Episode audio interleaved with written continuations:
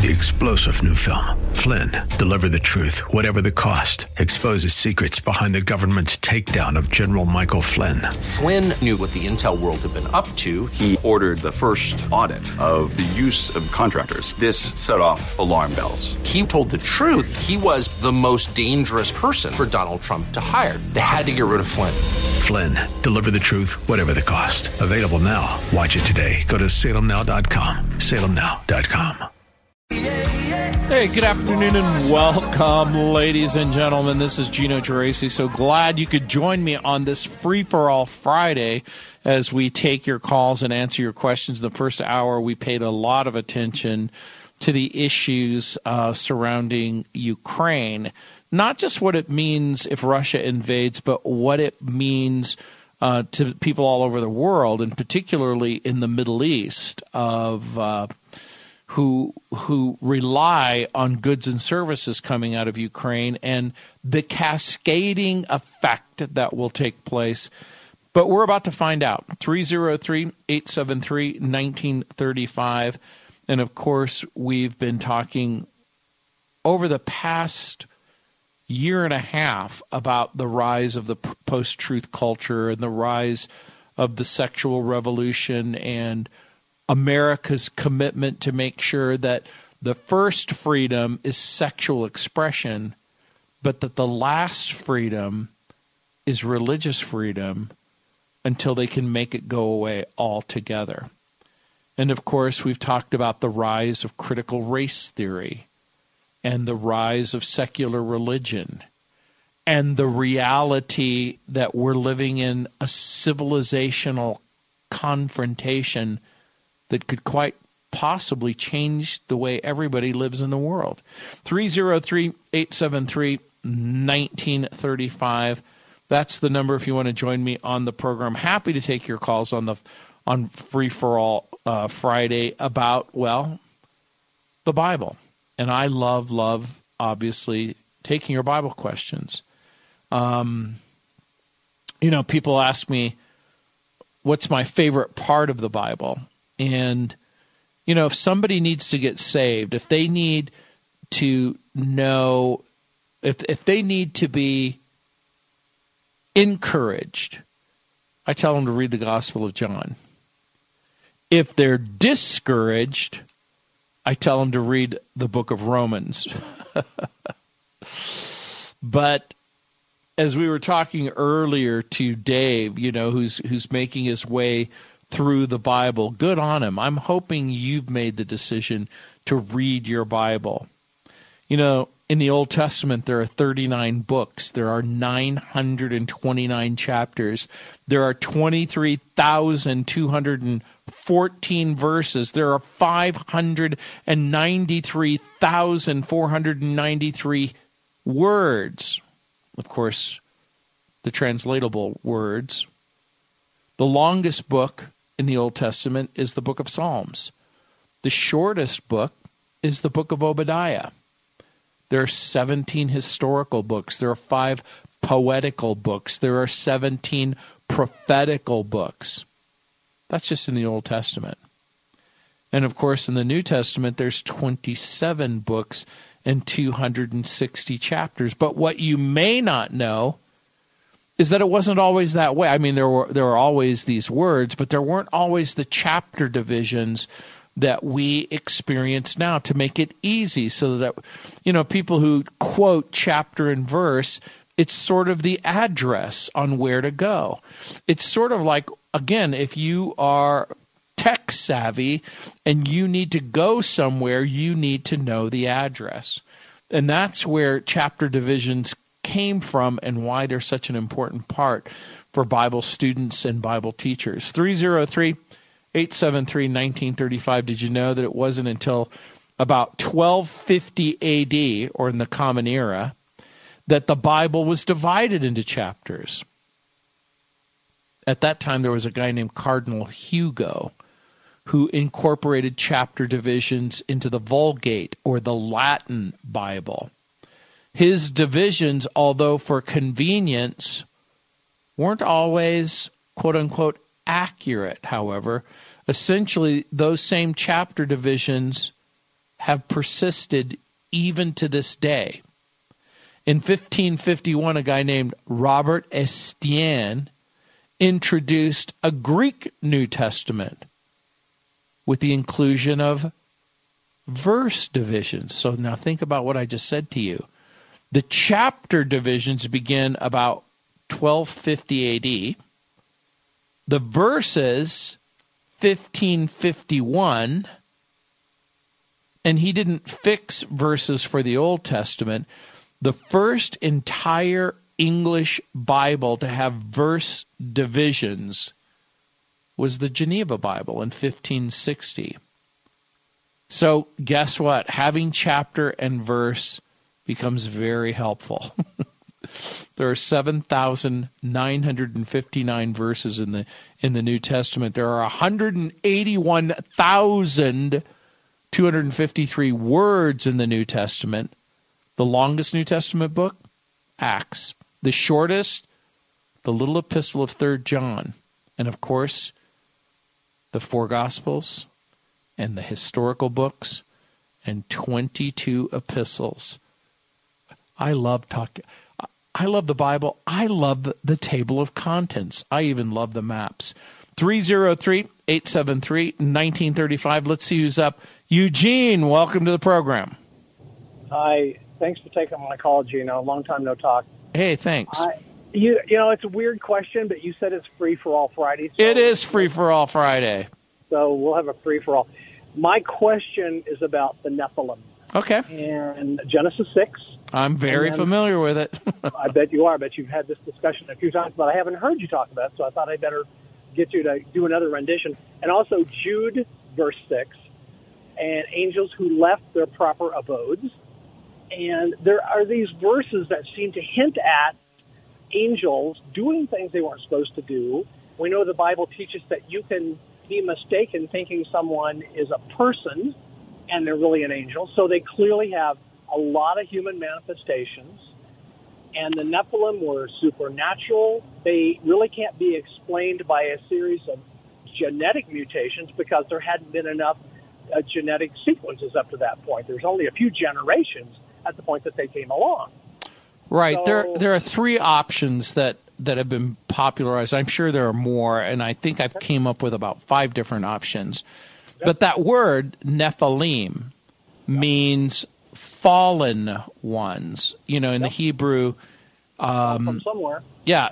So in, in Genesis 6, where it says, when man began to multiply on the face of the land, daughters were born to them, the sons of God, saw that the daughters yep. of man were attractive, and they right. took as wives any that they chose. Now, what's interesting about this, that expression, Ben Elohim, the sons of God, um, th- that not, word not is sons of, not sons of men. Sons of no, it's sons of God. It's Ben Elohim, and it's used yep. of Adam because he's he was a, a, an exact he was he had no physical father. In other words, it's a it, Adam is sometimes called Ben Elohim. Um, angels in the book of of uh, in in the book of Proverbs, excuse me, in the book of Job, um, in certain psalms. They're they're called Ben Elohim. Um, human beings who who are born again by the power of the Holy Spirit are called Ben Elohim. So okay. I, I've only got a few seconds here, but if you don't mind holding, um, so w- there's one of three choices. These are human beings. These are angelic beings. Some have suggested these are human beings who are possessed by angelic beings. Now, again, no matter which choice you make, there are problems. And let me tell you what I mean by that. Okay, hold on. Yeah, I'll tell you what I mean by, well, what are some of the problems that we face no matter which choice we make? This is Gino Geraci, 303-873-1935. More with Ben Elohim, the sons of God, when we come back. Hey, welcome back, ladies and gentlemen. This is Gino Geraci. So glad you could join me. We're talking with um, with Eugene, and uh, we're talking about the Nephilim. And so, obviously, whoever these people are, we, we have to first identify who the sons of God and who the daughters of men are in order to try and get a, a handle on their offspring. So if they're fallen angels, so remember I said they're possibly they're fallen angels. Uh, another view is that they're powerful human rulers, or that they're descendants of Seth intermarrying with the wicked descendants of Cain. And or you know another option has been they these there are these powerful rulers who are somehow inhabited by demonic beings. Now, if it is in fact fallen angels, Ben Elohim, the, the way that I would, the idea that it's always a reference to angels isn't exactly true. It is sometimes a reference to Adam, but no other human being. In the New Testament, to people who are born again by the power of the Holy Spirit, because God is your father in that sense. But in Job 1 6, it says, Now there was a day when Ben Elohim, the sons of God, came to present themselves before the Lord, and Satan also among them. And then in chapter 2, it says, Again, there was a day when Ben Elohim came to present themselves before the Lord, and Satan also. That same expression, chapter 38, when the morning stars sang together, and all the Ben Elohim shouted for joy. So, uh, the, there are, there seems to be good reason that these are angelic spirit beings. Now, some people have criticized the idea that these are angelic beings because in Matthew 22 30, you know, Jesus uses the reference about marriage in heaven, and they said, Jesus said in the resurrection, they neither marry nor are given in marriage, but are like the angels. Now, again, when Jesus is making that statement, I don't think Jesus is saying that there's no gender or that angelic beings don't have a gender. Always, um, angels present themselves, like you indicated earlier. Um, but again, they, they it, just can't. They just can't marry. It doesn't say they can't be a sexual being. Well, and again, even if we ask and answer the question, is it possible that unmarried women or unmarried men are still capable of reproduction? Of and so the Bible gives us no reason to believe that angels aren't a particular gender. The Bible says we're a little lower than the angels. Yes. And so now the the weakness is again when you when you have these angelic beings who somehow are able to reproduce with human beings it's that's pretty creepy stuff. Yes. However well, Ro- rosemary rosemary's baby. Yeah it's kind of rosemary baby creepy kinds of stuff. But again you'll notice that the nephilim are something other than human. In other words, they they seem to be something other than human. You know, again, when an ordinary human marries another ordinary human, they don't produce giants or heroes of old or men of renown. That's right. So and most most references in the Bible that where they talk about an angel, the the impression that the individual has is talking to the angel is they're scared. The so you infer these are big guys. Angels tend to be big and powerful and very imposing figures. Right, and so again, part of the challenge is there doesn't didn't seem to be a prohibition between let's say the, the the unbelieving descendants of Cain and the believing descendants of Seth. There was never a prohibition between marriage between Seth Sethites and Cainites. And and then again, it would appear that whatever this is, it results in a catastrophic judgment. Yeah. Now, again, my my own view is that that these are angelic beings is the most likely view, and the reason well, the know, the reason know, it says sorry to interrupt, but it says that those people, those angels who left their normal abode were cast into darkness prematurely in Jude. They weren't the other angels when they confront Jesus and say, "We know who you are, Son of God." Right. Jesus, thou Son of God. don't send us into the abyss until our time. Right. But Jude, these, guys, Jude, these dudes are these dudes are already there in chains. Right. In Jude 6, it says, the angels who did not stay within their own position of authority. Another translation is, they kept not their own estate, but left their proper dwelling, are, are kept in eternal chains under gloomy darkness until judgment. Now, again, that, that seems to be, it's been offered as an explanation in part that the the save re- remember there's a promise seed. Part of the the the main theme of the bible is the redemption of human beings. The redeemer the messiah is going to be human god isn't going to send an angelic be, uh, an angelic being in order to save angelic beings and god the, god doesn't become an angel in order to save angels Exactly, and I've heard you speak on that before. Right. Correct. So I- I is agree it totally. is it plausible that angelic beings are capable of taking on human form? There's there's chapter and verse throughout the Bible that seems to indicate that there are angelic beings who appear to Abraham, they appear to other people, they interact with people. You'll remember during the judgment in Sodom and Gomorrah, an angelic being is able to take them by the hand and drag them out. You'll remember when the angels also Yes. um, appeared in Sodom that the the Sodomites tried to sexually assault them. Yeah, yeah. And and they, so they appeared very human. well, it, it, they appear en- uh, enough as a human that that the sodomites are are Attra- attracted to it. not only attracted but but they're, they're willing to do the most crazy things to to to to assault them. In other words, remember they're struck blind and they still want to go through with their perversion. Yeah, Now, so so when when we think about that, there are also pseudepigraphal books like the Book of Enoch and other extra biblical and apocryphal books.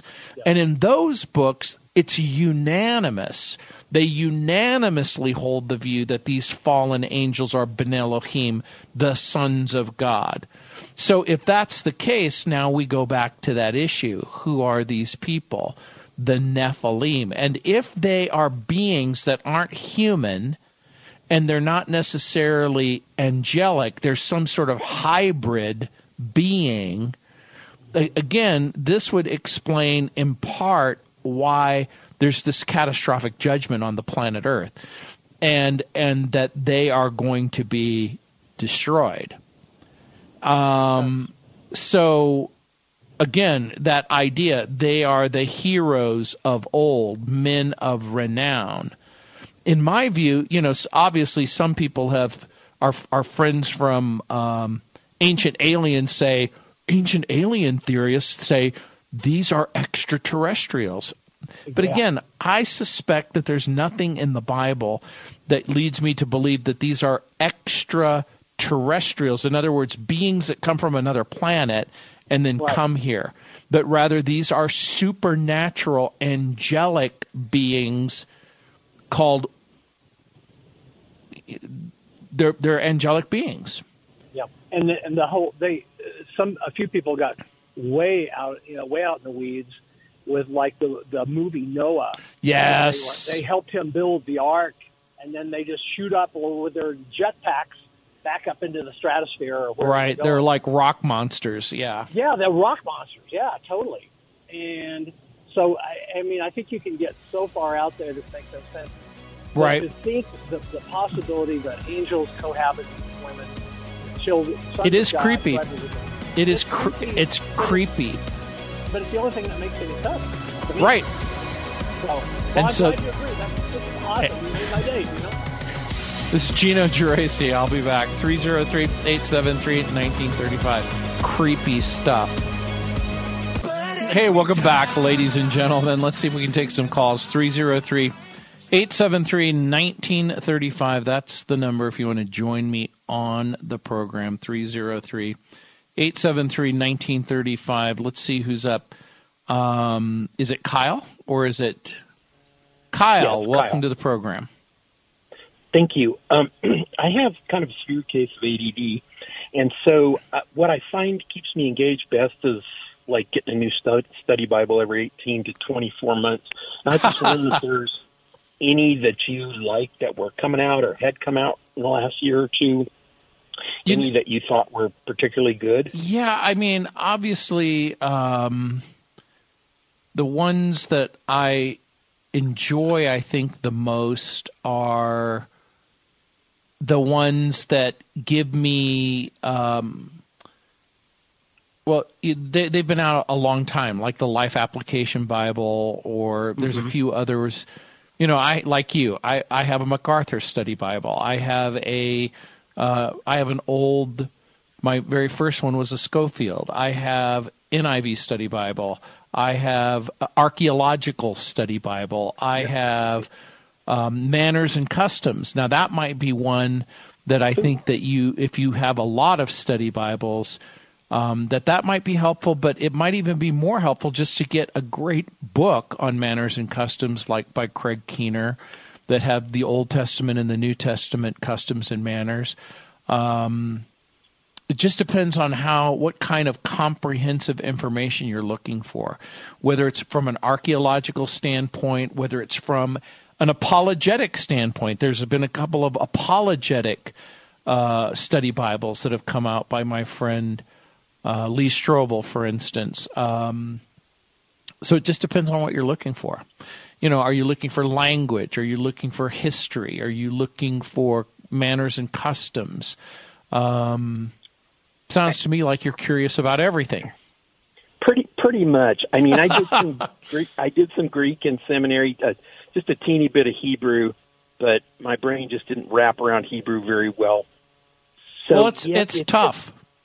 Yeah, Do you have Logos um, software? I Like don't. the- I've been thinking about getting it. I would save your money. I mean, in the sense of the study Bible, and I would get Logos, and I would start with the free version. Just get the free version, and you're going to get so much stuff that it's going to blow your mind. And if you upgrade to even some modest Bible software, you know, it's going to give you some study Bible study tools that are just so beneficial. And um, you know, instead of slaving over the text, it's going to get. And then they have a free book of the month. So there you are. You're getting 12 free books for guess what? Zero cost. Wow. Okay. See, for that me, there's only one thing I like more than books, Kyle. Free books. I I hear you. Between my wife and I, there's almost probably between eight and ten thousand in our house. and see, and I get, I get that. I, I literally gave away 18 boxes. I, I've, I've culled it down to th- about 3,000. Um, Good for you. So yeah, I'm in trouble. I mean, my wife makes me watch an episode of Hoarders, and then I have to pray and think about how to go forward. As long as I'm asking, and God bless you for getting rid of books. My wife hates doing that, but she gives them. She reads them and then she gives them away. So No, and that, to her. Yeah, and that's good. And you know, again, for me, I obviously teach the Bible and preach the gospel and have this daily radio program. And so my life literally is you if you've listened at all, you probably know that you know, I'm curious like you about everything. And so I want to know about language. I want to know about culture. I want to know history, geography, um, you know, word origins and so there's all kinds of wonderful tools out there.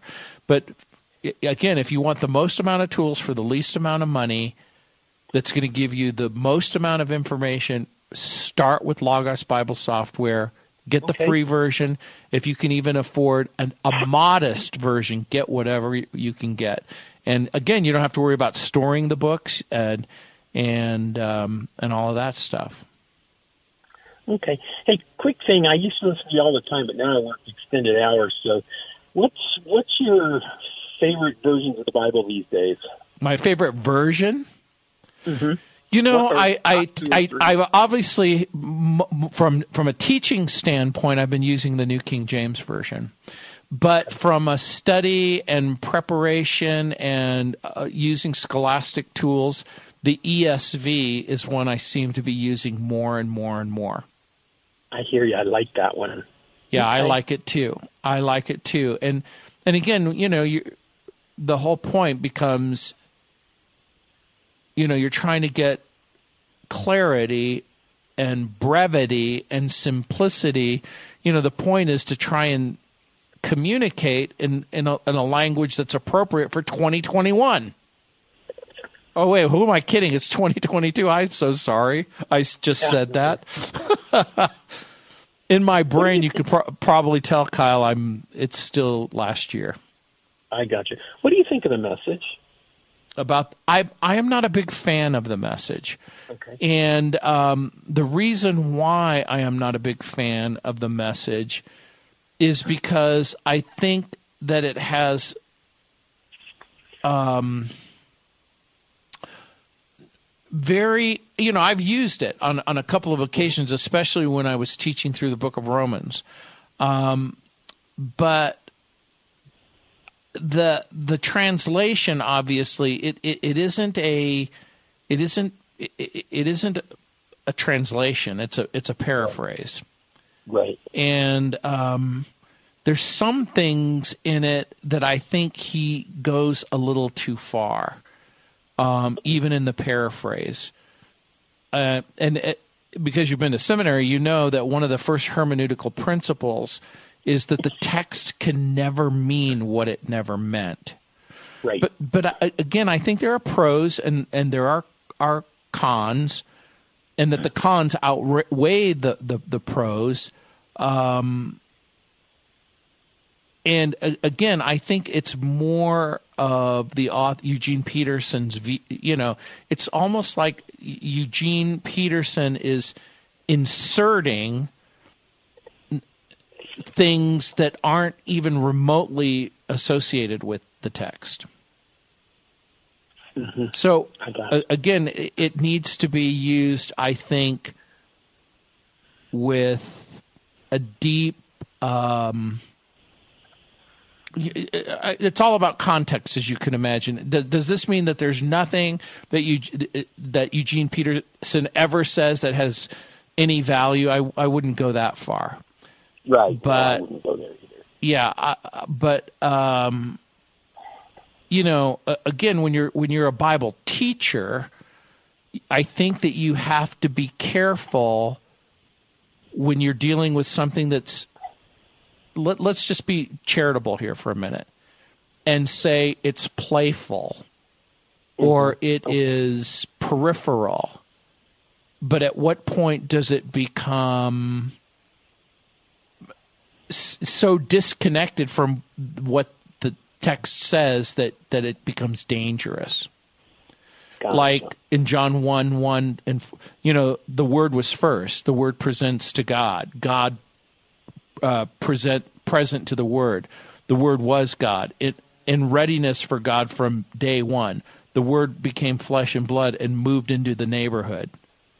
I don't find that helpful. Right. Gino, thank you so much. Keep doing what you're doing, brother. It's a blessing to a lot of us out here. So God bless and thank you but uh, have a have a great new year.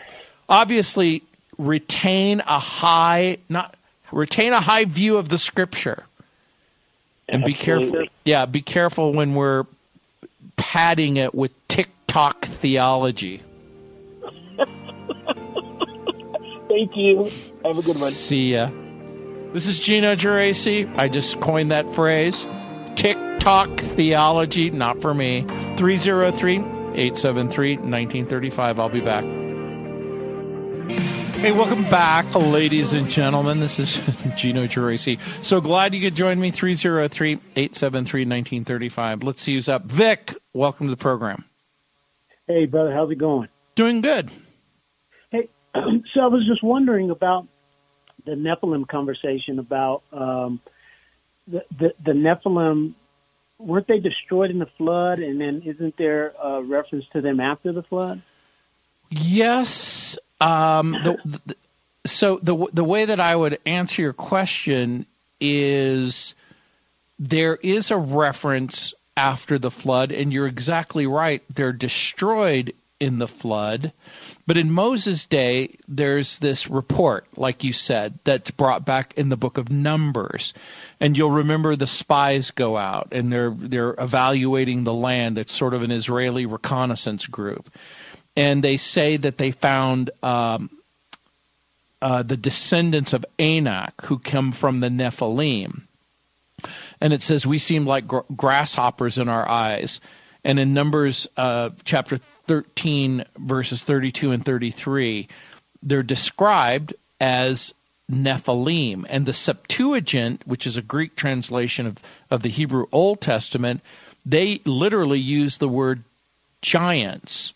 So this is not a, a, a direct translation, but an attempt to communicate the idea that this is a large person. So um, it's quite possible that the Nephilim changed its meaning in, in the sense that it began to be used not just as what we talked about in Genesis chapter 6, but it became a sort of word to describe anyone who is a giant, but also there's a this there's a there's a nuance monster.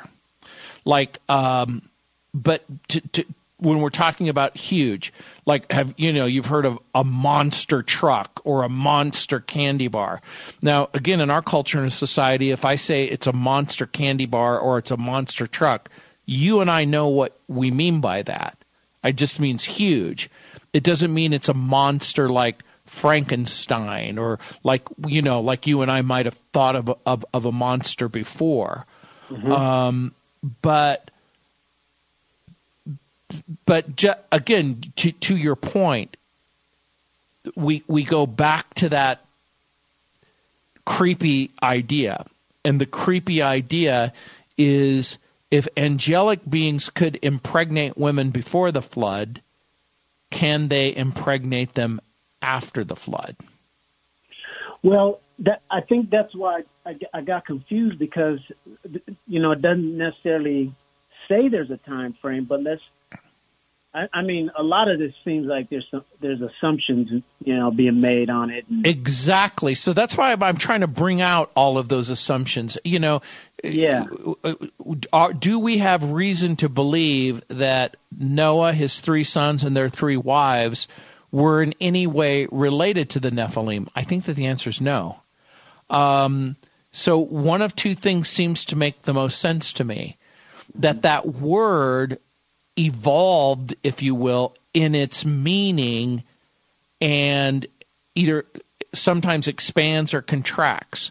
Like right. in like in our own culture, if you use the term gay, um, you'll remember in, in, the 1880s and the 1890s, it had nothing to do with homosexuality. Sure. But it's now come to mean something else in our culture yep. and our society. Yeah. So so we use that word in a different way and i suspect that, that it's quite possible that that's what happened with this word in that circumstance and, and, unless like you said one of those other perspectives that it wasn't referring to angels or you know, right, you know, right. That it's a human being who is a human being. Yeah, now, there's this uh, freakish so, inside. Like you have two five foot people who have a six foot kid. You know, right? How that happen? Yeah, or or if you look at Shaquille O'Neal, and the you Nephilim. look. You, well, well, you know, when you're over seven feet tall, does that mean he's Nephilim? Well, he's uh, descended well, but but but then again, you look at someone who is like four foot eight, and you go, how do you explain someone who's four foot eight and someone who's seven foot four?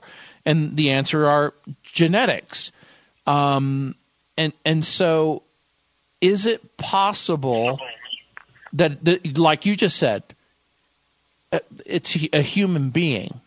So, so that's why I said I, I think there's only three options: angelic beings, human beings, or a human being who's possessed by an angelic being, or in yeah. this case, it would be a demonic being.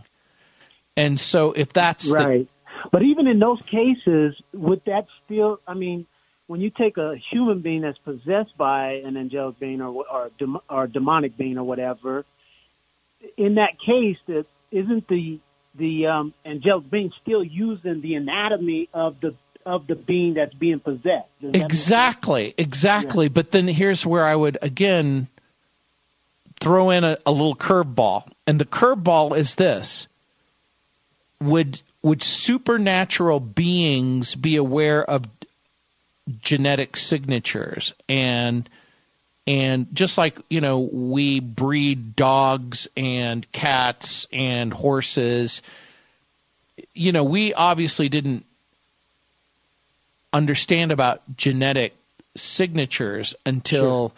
the 1950s when when um, when Crick and Watson discovered DNA. But is it possible that supernatural beings are able to manipulate genetic signatures in a way that we don't necessarily understand or know about? So is it possible yeah. that that you could organize gene pools to creating monsters or gigantic people. Um, right, right. I don't know. I, I don't know. Yeah. Th- this is one of those, un- and this is where again I talk about whatever choice you make, it's creepy. Yeah, there's challenges. Um, how about just the uh, the the ungodly line with the godly line? Is that well? Let's think about that. Why would a god? Let's say a, a believer marries an unbeliever, does that make does it does it have a genetic effect on the offspring? And I'm going to suggest to you no. Right. Um, you know, human beings are human beings. Whether they're believer or unbeliever, they're human beings. So I, the way that I think I would talk about it is there might be a genetic predisposition based on other factors. Like remember with Noah and uh, long ages, uh, you know, um, you know, how do we explain Noah and lifespans? Um, and so, but but again, when we were trying to figure that out, even in my lifetime very few people thought that maybe we're talking about some sort of not atmospheric circumstance, but genetic circumstance. Is it possible, because we see Noah um, is 600 years old when the flood co- comes, he lives literally for another four or 500 years. I, I, it's more like 400. But mm-hmm. a, as you look at the, the genealogical tables, you see the sons going from, five, you know, uh, like Shem and his offspring, and, and they get progressively less and less and less. So, so we have a we have a physical and a genetic um, component, but so so that's that's how I would answer your question about the passage that you talked about earlier. And, and, and then just to throw in another one, is it possible? I like how you use that word. Is it possible um, that the uh, the mighty men of renown isn't necessarily referring to physiology? Uh, physiology is, is could it be something uh, something else? Yeah, like like people who are heroes or have exploits or sure. who who who who seem to be the kind of mythological people people that right. the Greeks and the Romans talked about. Yeah. Hey, thank you for your call. Hey, appreciate it. This is Gino Geraci. Enjoy your weekend. Three star general Michael J. Flynn, head of the Pentagon Intelligence Agency, knew all the government's dirty secrets. He was one of the most respected generals in the military. Flynn knew what the intel world had been up to, he understood its funding. He ordered the first audit of the use of contractors. This set off alarm bells. The explosive new documentary, Flynn deliver the truth, whatever the cost, and covers the facts behind this scandal. Flynn told the truth. He was the most dangerous person for Donald Trump to hire. I find out the worst enemy that I'm going to face in my life is right here in America. They took my assessment and they wanted me to change it. And I was like, I'm not changing it. They had to get rid of Flynn. With in depth interviews, archival footage, and never before seen personal records of the man behind the headlines. I just felt like I was drowning. Flynn, deliver the truth, whatever the cost. Available now. Watch it today. Go to salemnow.com. Salemnow.com.